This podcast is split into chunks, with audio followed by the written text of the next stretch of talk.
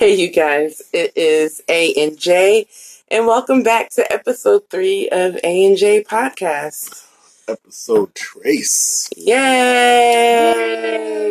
So, of course, we're always so very thankful that you could have tuned into any podcast that you decided to tune into ours, and we absolutely appreciate it.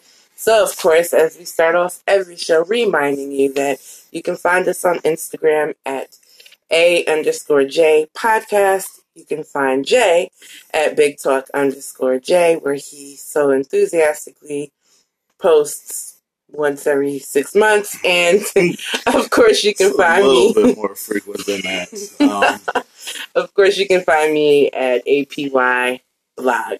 So if you joined us for last week's episode, then you know that we were discussing a pretty serious topic, at least for the first like 45 minutes, which was um, chronic illness and yeah, having a mate or a spouse um, who, how you cope.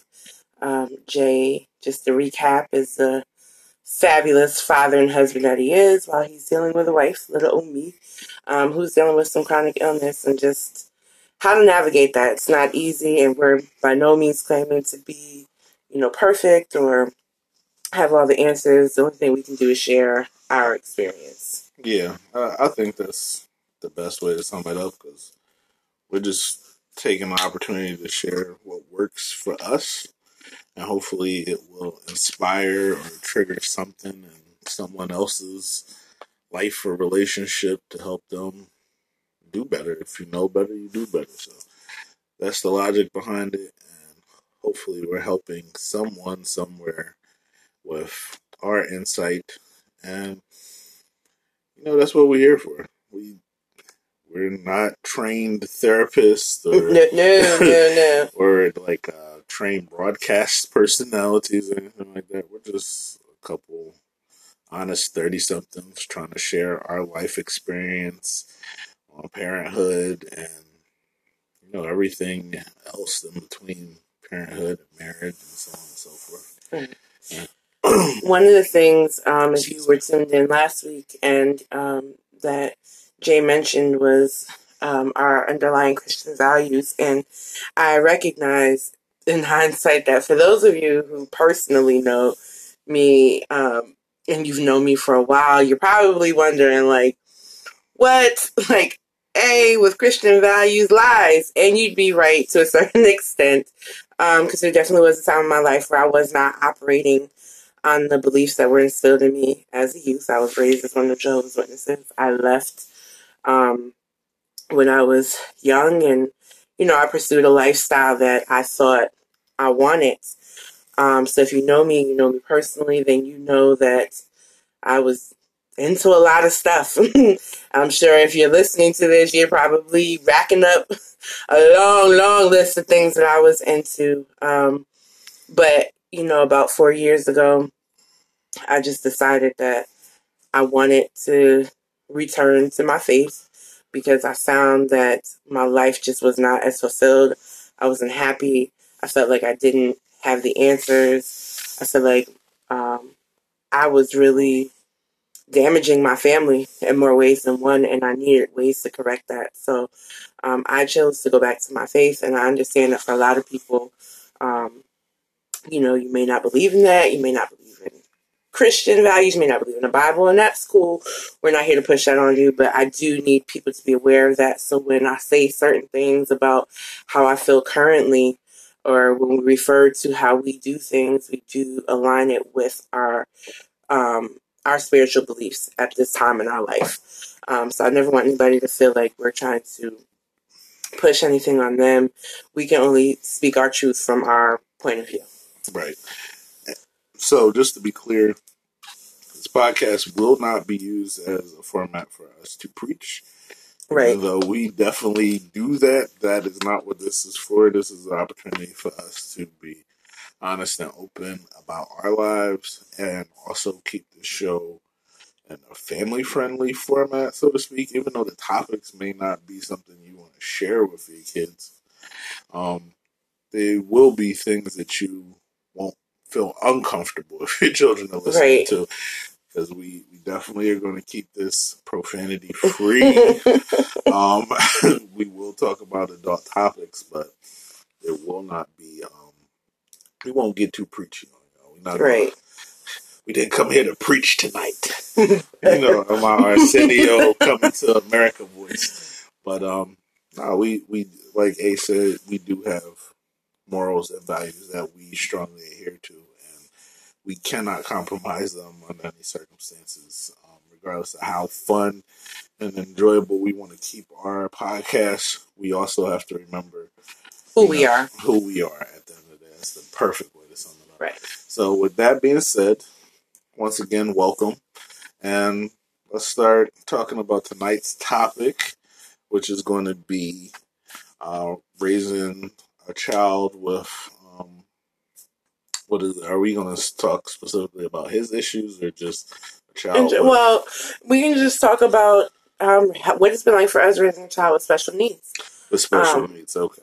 So, as most of y'all know, we've mentioned we're parents several times. I feel like that is like our our claim to fame is we're parents. Um, yeah. Um, we have three children 15, 10, and um, 2. And um, it's been a roller coaster ride. Um, I, I would say with all of them because they all have their own specific needs. Not so much Jax, not the baby, because. Yeah, that's not. Um, I, no disrespect, yo, but I do want to keep my kids' names out of right. Just I'm sorry. to protect the protect the, the identity. yeah. Well, I feel like his name I, I use quite often because he was a hashtag. He was my rainbow baby, so yeah, he was Baby but, Jax on on the internet. Um, but anyway. But yeah, all um, our kids feel like, and not to not to make fun of anybody's situation, but they all feel like special needs kids to me because they all require. I mean, they all require their own unique form of attention and parenting, and you know, everybody has their own unique personality, from the two-year-old to the ten-year-old to the fifteen-year-old. But when we talk about special needs in this context, we're talking about our middle child specifically. Um, and again, um, for those of you who have read my blog, um, I've shared actually um, several times. I, th- I think twice, three, at least three times um, since I've started this blogging journey um, about what his needs have been. So it begins with a diagnosis of ADHD, um, and that was inclusive of suspicion of him having Asperger's or being on the spectrum in some way, shape, or form. They were leaning more towards Asperger's, but also, um, I think the most unique of all would be the Tourette syndrome.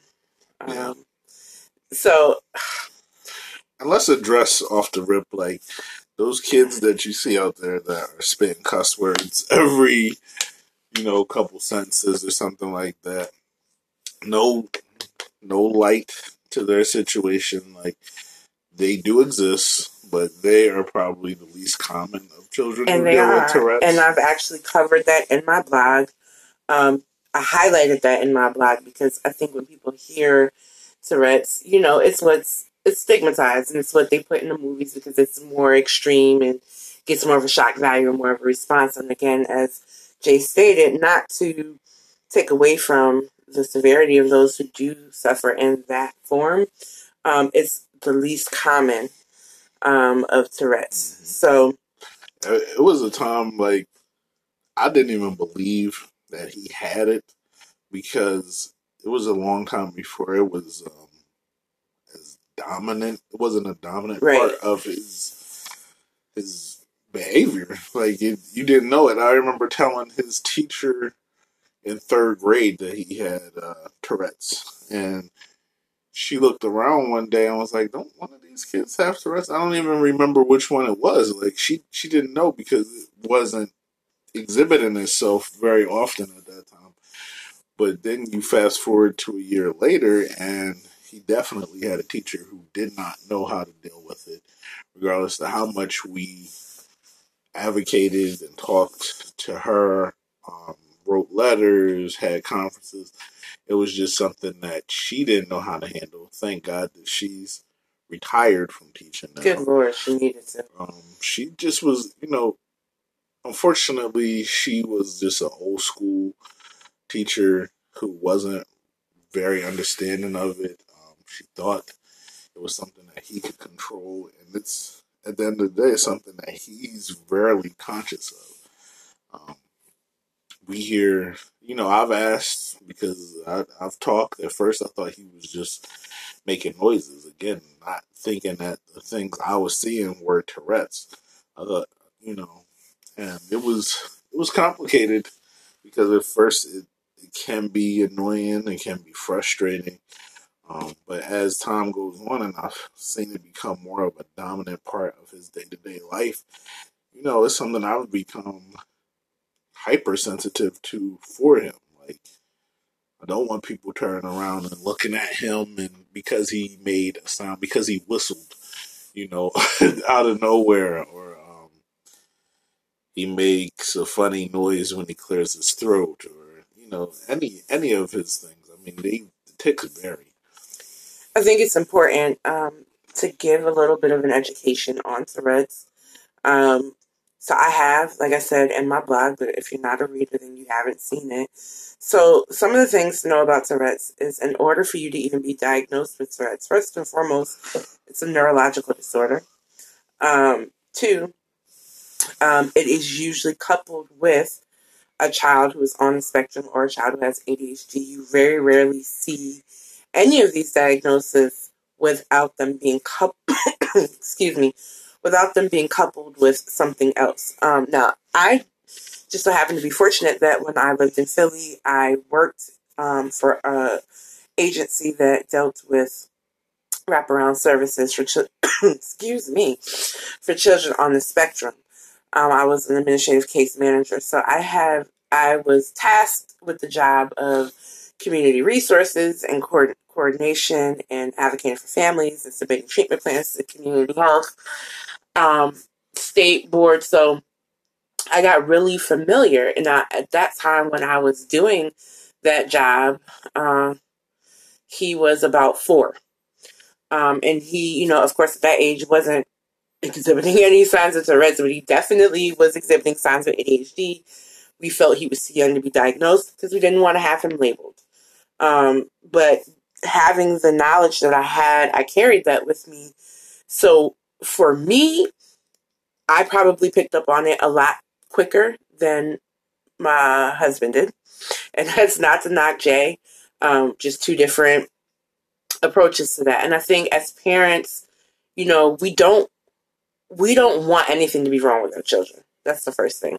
I don't I don't know a mother out there who or father out there, but when I say mother who carries that child, you nurture that baby under your heart for 40 weeks. You know what I mean? You are this baby's life and this resource. And when you give birth, you're counting 10 fingers and 10 toes and two eyes and a nose and a mouth. And you're just so like, oh, I need to make sure everything's perfectly okay. That you never stop to think that this is even a possibility in your life. Um, so when I started to see the symptoms, little red flags were going off for me. Um, I did my own research, you know what I mean, armed with the knowledge that I already had. So one of the things to know about Tourette's, in order to get a diagnosis, it cannot simply just be verbal tics because um, there are disorders where there are tics, and it's not necessarily Tourette's. Yeah. In order for there to be a diagnosis of Tourette's, you have to have verbal and motor tics. So before I even noticed the verbal tics in him, I noticed the um, physical tics in him. Um, and I say physical because he started to do this thing. We moved here, what, 2014. So around the time he was in first grade, um, I started to notice um, he would do this thing where he would like toss his head back. And it was weird when I saw him doing it. And I was just be like, well, why do you do that? And he couldn't really give me an answer. And at the time, he, you know, he wasn't thinking about it. And he also always was moving his hands, like playing with his Yeah. hands, doing gestures, movements. His fingers. His fingers were always itch. just moving. Like he said, his fi- in between his fingers used to itch, in between his toes would itch. Um, and I think even then, like I just thought it was him being just a weird little kid at the time. Like it wasn't really until he started doing the blinking Like he, he started blinking like Right. profusely. I, I just, that's the only way I can describe it. He's just like blinking like crazy. Like, and he would um. What was the other thing he used to do? Like he would make these weird grins because he said like He would grimace It would- it would. It, but sometimes it would just be. It would be like a. I guess it is a grimace. It's considered a grimace. But That's it how they would- term it. but he was saying like it's it was almost like his face itched or something like that, and that's why he did it. Like there's always a itch or, or something like a, a scratch or something that needs to be scratched or itched or Right. something. And it's important to know that's actually how that's how he was describing how he was feeling. He didn't, you know, he wasn't aware of what was going on.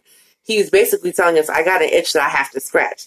And I'm sure, as most of us could, um, you know, relate, when your back is itching and you can't re- reach it, you will risk looking as awkward as possible trying to get to that itch. Um, or ask whoever is standing next to you, like, "Oh, could you scratch my back?" Or just like, "Ladies, you need to pat that weave because that scalp is itching and dry." You know, you will do just about anything. Dig a pencil, a pen, or something to scratch that itch because we all know itching is uncomfortable. So for him, that's what he was equating his experience to. It's like, you know, mom, dad, I have an itch I can't scratch. what ended up happening was his very first tic that I, I can recall was a whistle. Um, now, interesting thing to know, he also used to make this little weird noise. And Mhm. I didn't really think much of it because, in full disclosure, when I was his age, when I was younger, probably around seven, I was ticking. Um, you know, back then, Tourette's wasn't a conversation that, that was even had, um, especially not in females. So when I was ticking, like, the, you know, we just, I had really bad anxiety as a kid. Interesting to note, my son also has anxiety too. But, you know, my siblings used to make fun of me because I used to make this noise. And I also used to do this weird little grimace with my face and my head too. So it's interesting to see the parallels in him now. Um, and for me, it was different, like I said, because I didn't have the diagnosis or anything like that. And I just kind of outgrew it. Um, although when my anxiety is extremely high, I do tick, still make a noise. Um, but for him, I started noticing the noise, and then it was the whistle and, and he whistled for a while. And at first we were getting frustrated. We were like, "Oh, stop whistling!" Like, and then it, I don't know. It just it started clicking in my head. Like, this is not him because he would be in tears. You know, we we were getting frustrated with him, and then it started clicking in my head. Like, all right, this is not this is not just him making noise. And I started putting the pieces of the puzzles together. And then I started doing what moms do best, which is hitting Google up and started putting together two and two and realizing like, yo, he's hitting a lot of these markers. Like, let's take him to the pediatrician. And it really didn't. To me, I don't think it really made sense until he started whistling during sentences. Like there was times where he would hum and he would whistle, and it would just be like quiet moments where he was just humming and whistling randomly. Um, and it was I, I personally do stuff like that, and but I've never been diagnosed with any tics or anything like that. So, I, in a way, I kind of thought he was emulating me at times, but then it was when it was like, "So, Dad, this happened today at school." I went and I talked to this person, and we did such and such. And like when it when it started happening like that, I was like, "Wow, this is this is serious." And it's it's so funny because like I've tried to tried to you know talk to my mom about it because she's a therapist. She has friends who's child therapists. She's um, has a master's degree in social work, and when she would spend time with him, she would be like, "Are you sure that diagnosis is accurate? Because I never see it. I've never heard him do it." And what would happen is like we also realize like he's relaxed, when he's comfortable, when he's happy, you know, these things do not occur. It's in situations where he's high, highly stressed, or where he has to, where he feels pressure to be Quiet. quiet, And has to sit still. you know, and still, and like where he's basically fighting against every fiber in his being to be something that he is traditionally not, is when the tics ramp up. Right. When that, also, um, I think it's important to note that with Tourette's syndrome, in boys and girls, it manifests at different times and in different ways. And in young men or young boys, it's common between the ages of um, basically 9 and 13, where you will see um, a heightened, a peaking of tics. Um, and as if biologically right on time, he turned nine and we started seeing this increase. Now he is 10 now, and we've had a year of these tics, and they don't stay the same. So there was him adding the S's onto the end of his words. It Or- S's, it was SH's. Yeah. like it's been it's been we've we've watched these tics evolve. Now as a family, we're accustomed to him now.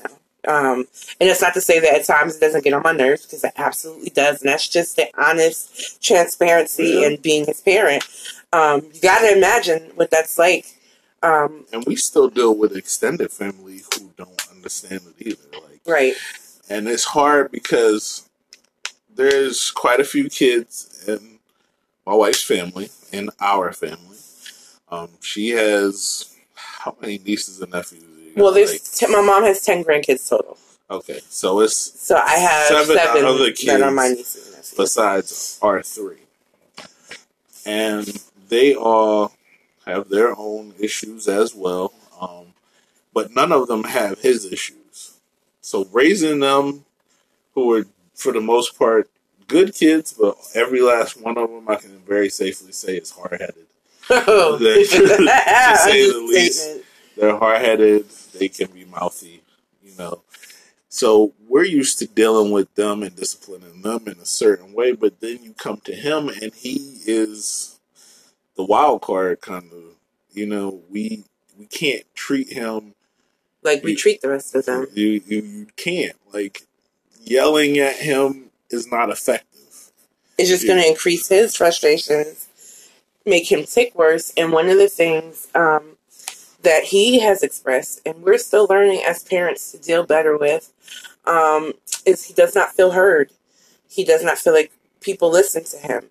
Um, and that the only time people say things to him is when he's making a mistake or if he's making a noise. And if you're a person who doesn't know him and you're not aware, he's very cognizant of adults staring at him um, because of his noises. And what makes it worse is we can explain it to an adult and we have a 50 50 shot of an adult understanding and moving on with their lives. But when he's in an atmosphere of kids, kids are brutal. Um, and that's just the bottom line. Kids don't have the wherewithal or the capacity of compassion. Some Right. children do. Let me not discount the children that do. But let's be real. On the whole, when we were children, we behave as children do, and that understanding, that compassion is not there. That has to be taught. Um, and so he, you know, he gets anxious in school because he's surrounded by kids who don't care about this Tourette's. Well, he recently told me they don't believe him when he tells them. Right. So we're actually in the midst of coming up with an idea to um, advocate for him on a, on a more um, rudimentary level within his classroom. Um, and going in and sitting down and educating them, doing like a cupcake and learn as long as the teacher allows that. Because I don't want him to be in a situation where he he can't be socialized, and I don't want to put him on the IEP either because you know he's not remedial. He does have special needs. He does have a 504 plan in place, which allows for him breaks and things and out of the classroom. But I think this is the part of the parenting when it comes to special needs that gets difficult because you really have to figure out it's a balancing act. Like we got to give our child exactly what he needs in order to for him to flourish, for, in order for him to be successful and thrive in these circumstances and these in these social settings where most kids, quote unquote, normal kids are able to. He is not. Um, he experiences different forms of sensory issues, whether it's textures of food. So feeding him is an absolute nightmare. um, and just trying to figure out, you know, emotionally how to be there for him. Yeah. Um, and it's it's also complicated further by the fact that he isn't just an, a kid with average intelligence. He's definitely above average, but it exhibits itself in very I, I don't want to say very unique, but unique in specific ways. Like he's a science freak. He's into technology. He loves to read, so he can understand things on a different Level. level. He has a, a better comprehension than the average ten year old. And his power of perception is wildly ridiculous and has always been that way. He's the kind of kid that you punish him by taking his books away. Like literally. And I hate that because I'm an avid reader and I know he gets that from myself and my mom. But, you know, he, he gets distracted literally by books. Right. And he doesn't. He can't eat a meal without A book. something to read. Right.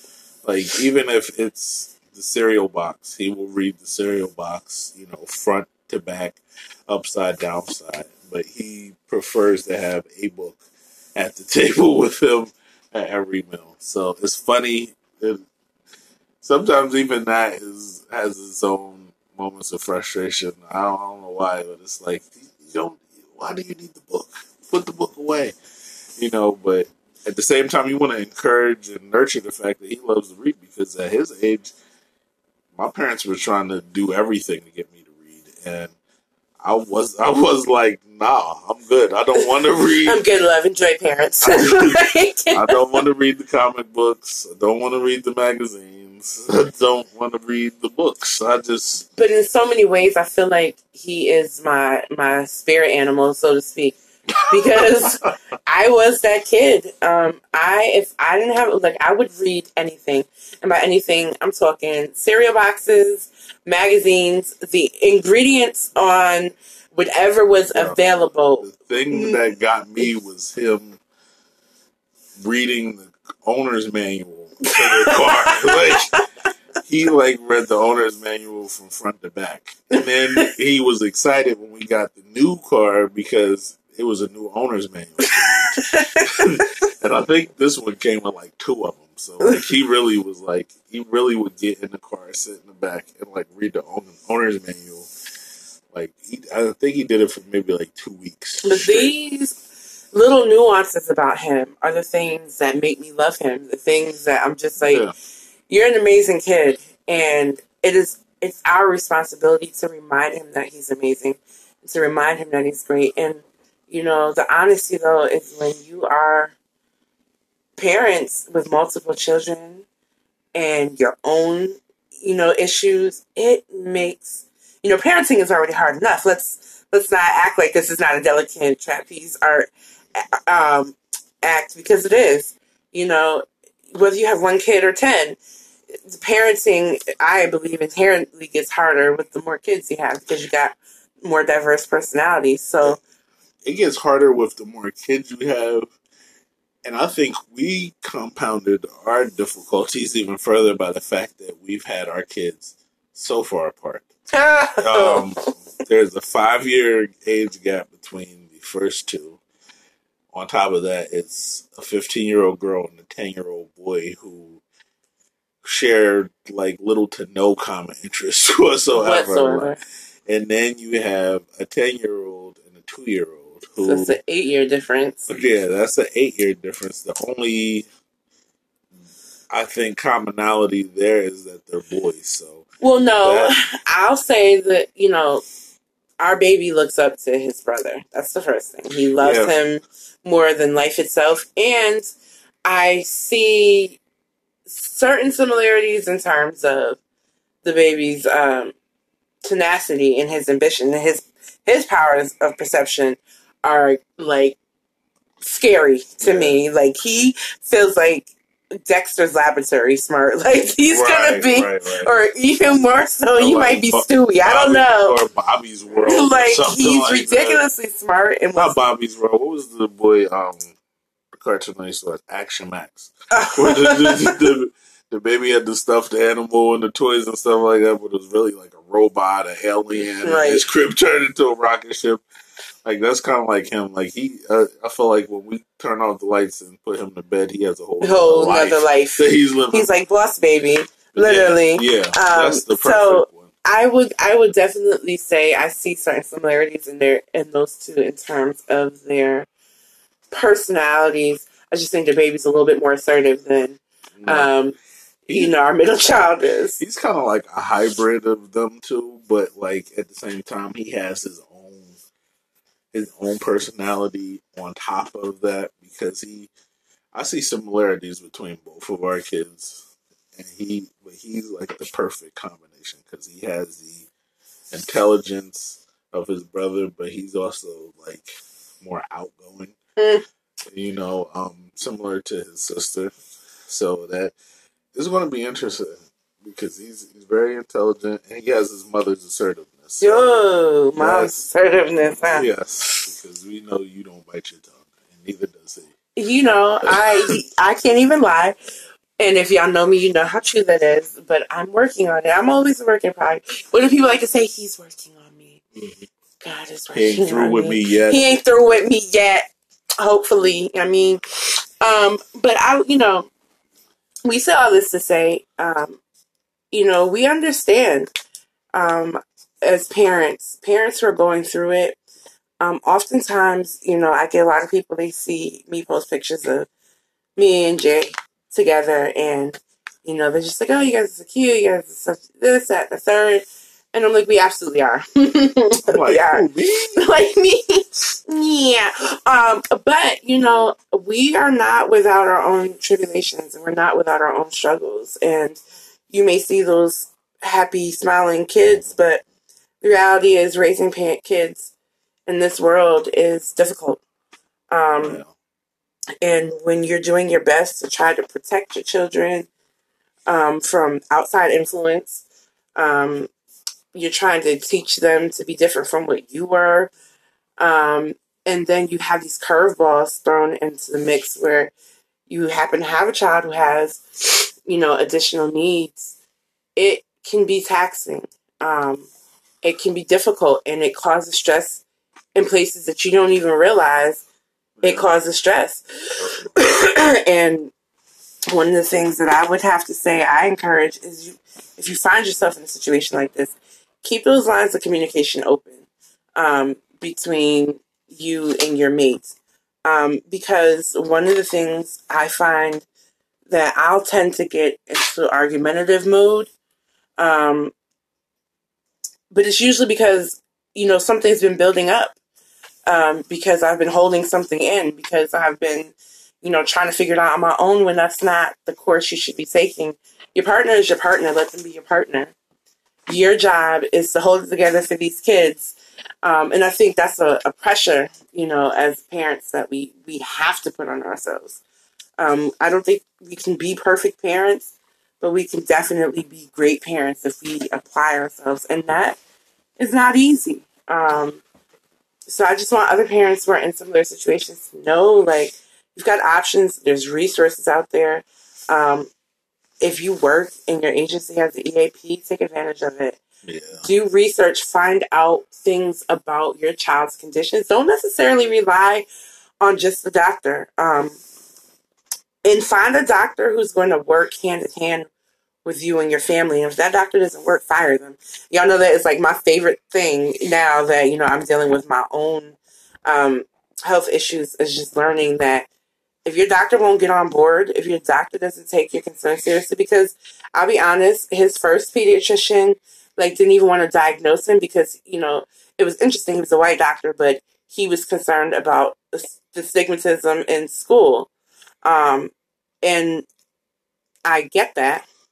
Yeah. Um, but I think it was more hurtful than it was helpful when we needed certain we needed certain help with things and we didn't have a diagnosis on hand outside of what we discussed. you talking about Dr. Ed? Yeah. Well, I will say this: like, even though he was hesitant to go too far with the diagnosis, um, he did do some things which did help with us getting a five hundred four plan for him for school uh, in terms of the ADHD, and I I did always appreciate the fact that he wasn't, you know, nowadays doctors be running these like pill mills, like they like, oh, your kid has that, here, put him on this. Like he was hesitant to medicate him. He was hesitant to go too far with the medication. Um, And you know, maybe medication wasn't the answer. Just you know, just recently we decided we weren't going to do any medication anymore. Um, I'm scared of the idea of my son growing up being on pills for the first, you know, 18 years of right. his life before he's actually even reached his adulthood. Um, and granted, he hasn't been taking pills from day one, what did he start in like second or third? No, in like third grade, he started taking medication. I think it was. Yeah. Yeah, because he had some some pretty big blow ups. Um, emotionally, emotionally, like, and he he transferred schools around that time, like from second to third grade. He went from the local public school to a more um what curriculum, a, a, a, school that's still public school, but with a stronger curriculum, stronger um, rules and regulations. You know, they hold the kids to a different standard. Whereas the previous school he came from, he had to be a little more aggressive dealing with just the, the crowd that he went to school with. Um, so that was a transition period for for him, and he kind of was losing control, and we decided to try the medication. I my concern came from you know what side effects he grew up with, and also thinking like the medication wasn't really making a significant difference for me. And one um, of the things to note is treating tics is a controversial thing because there are many doctors who believe that you can't really treat tics. There's nothing that's going to make them go away. They might diminish them, but essentially you learn that it has to run its course. The yeah. the idea is that they outgrow it um, as they get older. Some do not, um, but the tics evolve basically. Um, so with that, I the idea of treating his tics, I'm more of I'm at a point now where it's like I'd rather just let them run their course. Yeah, and we've also recently started trying um, krill oil, right?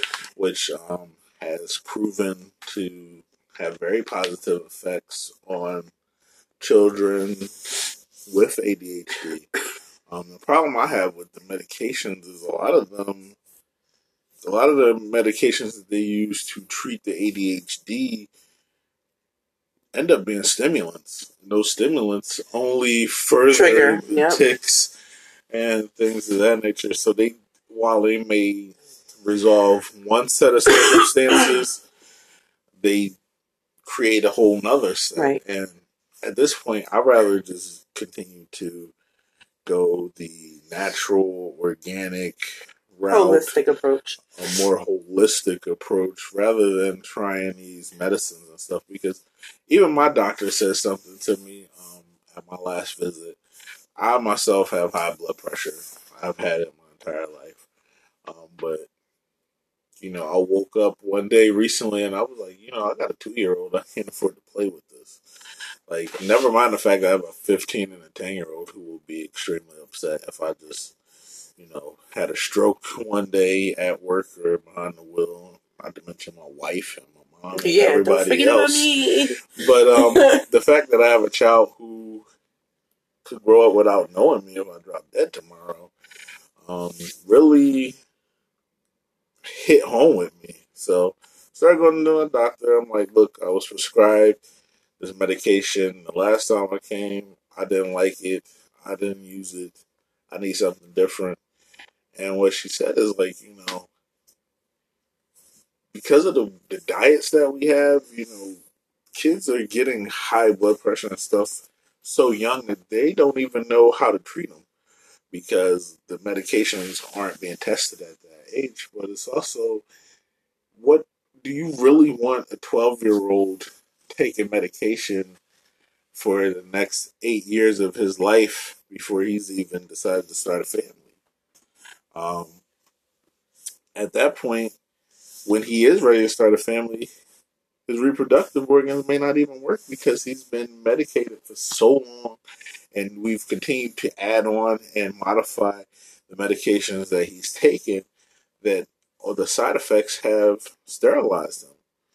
You know, it it kills, it, it hurts our community, and in, in an extreme sense, it could really stop us from being reproductive. You know, we could stop our growth as a, a, black culture, you know. So it's something that we need to all be conscious of what we're putting into our bodies, what you know, how it's affecting them. Get your kids checked for their blood pressure because she told me a story about a ten year old and a seventeen year old who had high blood pressure, way worse than mine, and mine's is horrible. So. like that that's crazy like that they were walking around as kids you know in stroke territory i will say that i think um, having a combination of health issues in our family, um, you know, with all of us, um, it has made me more, um, you know, aware, more cognizant of our health and how we approach it. And it's not easy. Um, we live in a time where there's so many options for so many things. You've got you know, one corner saying veganism, another saying keto, another saying vegetarian, another saying pescatarian, another saying paleo. Then you got AIP, paleo. Um, so there's so many, and then you got some who even say, you know, eat according to your blood type. But uh, even with all these diverse options, sometimes there are conflicts depending on what your health yeah. needs are. So trying to, you know, trying to do what's right for your body and your family's body um, can be difficult when people, when each of you might need something different. Um, and I even, uh, not to cut you off, I'm sorry, but I even heard something recently that was like, um, be careful switching switching to these like vegetarian and vegan diets because people were hurting themselves by a lack of um, nutrients like and vitamins and stuff like that doing that and i forgot that used to be a thing where like you had to take like supplements because yeah. you weren't eating the meats and such. And there would be plenty who argue, well, this amount of food has proteins and this and that in it. But one of the things you have to understand is that's operating from a place of thinking that the human body is perfect. Being that the human body is not perfect, every individual, every body, even ethnicity wise, can can really make how you eat um, different than another person. And don't just don't just don't forget that the human body is not only perfect, but the imperfect the things that we're taking in right aren't, right, right. aren't perfect either. Like our food, our bodies have been modified and manipulated over time, um, just by our environments and you know, uh, the natural, uh, you know, generational things that occur. But the food has also evolved over time and not necessarily in the best way, you know, not in a positive fashion. The stuff that we're eating nowadays is probably much the tomato you eating right now ain't the not tomato your grandfather was eating. But talk to an elderly person, talk to someone who's older, they'll tell you that. it's funny, my mom will even say that a Twinkie tastes different. And what's crazy is I remember being a kid and my nana opening up a box of Twinkies and feeding one to me in the grocery store or whatever and they definitely do not taste the same now in 2018 as they did back in 1990. So, but even beyond that, what about like obviously milk? That. Milk, yeah, the whole like the milk, whole shebang, yeah. and it's one of those things where it's like eating now is literally picking the lesser of two evils. Because when I hear people screaming this organic, this organic, that, I'm like, yeah, I hear you, but grass fed cows, how helpful is it if the grass is still filled with pesticides and you know other things. You can't con- you can't control. There's only so much that we can control. so even when you think you're taking the best route, you have to understand that it's not without its own damages. So the piety that sometimes comes with people, I need y'all to drop all of that, like the, all of it. The organics talk is the craziest thing in the world because I have a friend who thinks like organics are everything. And I'm not opposed to that. I do try to eat organics when it makes sense. But organic has a different definition from product to product. You know mm-hmm. what I mm-hmm. mean? So that bothers me as well. Like what defines organic isn't necessarily always doesn't make it always the best thing in the world. So right now, I mean, I think it's important. Studies have shown the plant-based diets are great for everybody in some form or fashion. Maybe not strictly by themselves, but we definitely need to consume more plant based items than we do anything else. One of the things I, I want to make sure everybody's very clear we don't, um, we're not promoting one lifestyle over another because I feel like we're still learning. We're still figuring out what works for us. Yeah, I'm, I feel like I'm still battling bad eating habits. Um, so I would never pretend to be, you know, this know all about things. I just know that dealing with, you know, having to deal with my health now, I'm taking a different look at how we're eating, what we eat. Um, and it's hard, and that and that's one of the things. And there's some people be like, "Well, it's harder to pay for copays," and I'm like, I be wanting to slap those kind of people because I'm like, some things, you know, I've met a lot of people um, through these support groups who have Hashimoto's who were smaller than me, probably had far more active lifestyles than I did, probably ate better than I did. And at the end of the day, they exhibit the same exact symptoms as me, including um, heart problems and issues and high blood pressure because hypothyroidism affects those things. Hashimoto's affects those things. Joint pain comes with those things. Um, so it's one of those things that I really wish that people understood, um, where it's easy to assume when a person is bigger that their health issues all stem from them being fat or whatever they whatever you want to say. But people got to drop that self righteous attitude, whether you are smaller or larger, because the bigger picture at hand is health. And no matter how many times people want to paint the picture that weight and health are synonymous, it's just not all the time. Um, well, it, I, I remember seeing something a long time ago that was saying if I think it might have been on. Uh, I'm gonna tell you how far back it was. I think I saw it on Ricki Lake's talk. Show. oh, good lord! And that was like her first talk show. So I don't know if there were any other versions of it that came after the fact, but it was like when she used to have the little benches and stuff on stage. So, um, but what they, because that used to be a thing, right? Like she used to always have like a bench on her show. I don't know but, about that. like I, mean, I you, just remember her show being tacky for a little while. She was trying to be like a, a young white Oprah at that time. Mm. That was what she was. That was really what she was shooting. Later for. on down the line, that's what she was shooting for. Because she, she really started out. What was his name? She well, she started out like a Jerry Springer for real, for real. What was the other guy's name? Richard Bey. She was like the female version of Richard Bey. Yeah, I think everybody was kind of on that wave, but I digress. um, the point was like there was the obese woman on there, and she was saying like I'm not even gonna say she was obese. She's an overweight person because um, obese would be taking it to a whole nother level. But what she was saying was that her doctors had told her that maintaining a steady weight was better than fluctuating from this big weight to the smaller weight and back in basically the yo-yo diets and stuff like that right. where you're going up and down up and down it's actually healthier for you to maintain a consistent weight um, i don't know how key that weight and all that health health stuff is. I'm not a doctor. I don't pretend to be, but I think we all need to find whatever works best for us, whatever we can stick to and adhere to, you know, and also be comfortable with having a cheat day. And maybe you don't always exercise the option for that cheat day. Maybe you take advantage of it less and less over time.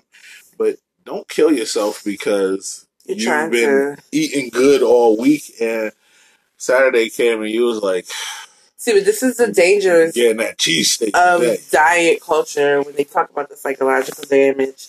This is why you have to change your view of what you're doing. One of my goals right now, you know, after spending a lifetime being told to lose weight, lose weight, lose weight, and me doing some pretty extreme things to lose weight, some pretty damaging things to lose weight, my goal is to focus on really feeling better and feeling healthy. And the way I look at it now is if weight loss comes, it is a byproduct of me doing or making healthier choices. Um, you know, if I lose weight now, I know that it's because my hormones are working properly. Um, if I'm able to lose a few pounds here and there. but I won't even allow myself to really be get celebratory over those things because I know in the blink of an eye, if I retain fluid, you know, that's 10, 20 pounds right back on. And I don't want to be the person who gets depressed because I'm not losing weight the way I think I should. I want to focus on how are your joints feeling today? Hey, you know, how are your your flare ups doing? You know, are you retaining fluid? Are you breaking out in the hives? You know, are you having days where you're just lethargic? You know, how are you feeling? Um, those are things that I want to focus on because if I focus on weight, it's going to depress me. And Lord knows I don't need anything to exacerbate, you know, the battle that I'm already having with mental health that comes along with the issues that I'm dealing with. I think, you know, the narrative really has to change about how we view what is really healthy. If you let the world tell it you're thin and you're white and you're blonde, you're living your best life. Um, but that's just not realistic for a yeah. lot of people. They they'll tell you that even if you look malnourished too. Like, like oh, you look great. Those horrible models that are drinking water and smoking cigarettes, and eating for, cotton balls for breakfast, lunch, and dinner. Chewing like, gum. That's and I, I, if anything, I want that to go away. I would love to see, and that's the one thing that I did enjoy when A got into this whole fashion plus size blogging community, even though it's it has its ugly side to it. I, that I, is a podcast for another day. right. I do like the fact of seeing people who are comfortable in their own skin, who are different shapes, different sizes, but some of them are, you know, health advocates. Some of them are models. Some of them are fashion designers. Some of them are influencers. Like I like seeing the different, the different. I'd like seeing these people in these different set, these different paths of life. I'll say, um, because it's it's encouraging, not just to me but to others. Because for so long, you know, we thought like skinny and the model look was what it had to be, and now we see that you can no, you can have your own successful whatever platform, brand, whatever. You can be a life influencer, not just a plus size community influencer. Um, people are taking the ball and running with it, and they're not letting their size define them or limit them. And I think that's the key. You know, right? And you know, I say to that, um, when I was younger, I would, you know, I was smaller, um, but I, I'll tell you, I wasn't happier because I was smaller. I still had issues. I still had health issues that you know were burgeoning, and I just didn't know. Um, while I'm not, you know, my happiest right now because of physical, you know, limitations and things and body changes and the things I've experienced, I would just say, A, I'm probably my happiest now because of my faith, but B, because um, I'm not letting my weight stop me from living. Um, I'm not waiting until I'm an ideal weight to find love, to find happiness, to live. Um, and that is, I think, a culture that is perpetuated here in America. Whereas wait, you know, wait until you've lost that 30 pounds to wear those shorts. Wait until you've lost that 50 pounds before you hop on a flight. Wait until you, you know, are 100 pounds down before you go searching for love or dating or any of those things. Like, life can't stop because you have some extra pounds. If yeah. you want to lose the weight, great. You know, I'm in support of anybody who wants to do what's right for them. But let's let's have a healthy view of how we do things. Don't kill yourself in the process.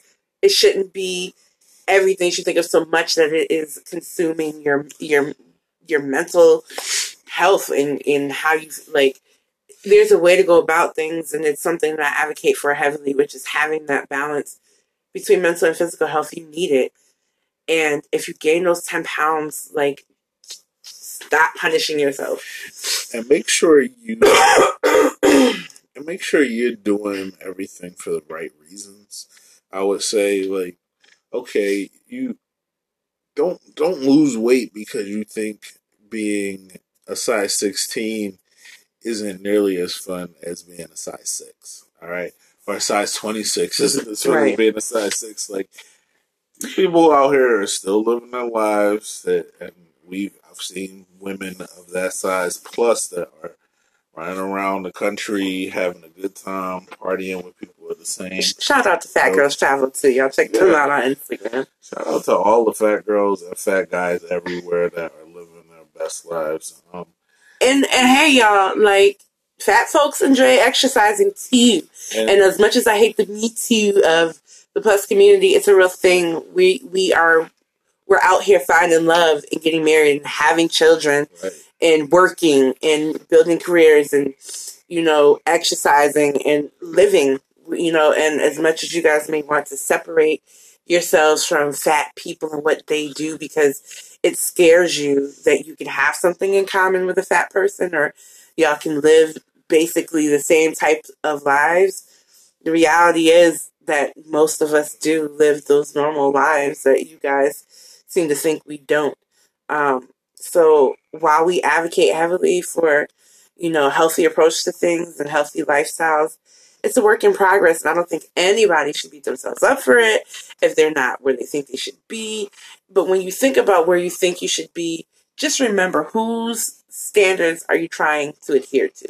That's what you need to be asking yourself. And if those standards um, are because you're trying to achieve what some famous person told you or what some influencer told you on Instagram, something you need to really unplug and really start thinking about the goals you're setting for yourself and why you're setting them. and also we're not um skinny shamers either. So Nope. shout out to the the fatties and the fit and actives because we love everybody. whoa, whoa, whoa, whoa, not just the fit and active because you can be fit and active and be a fatty.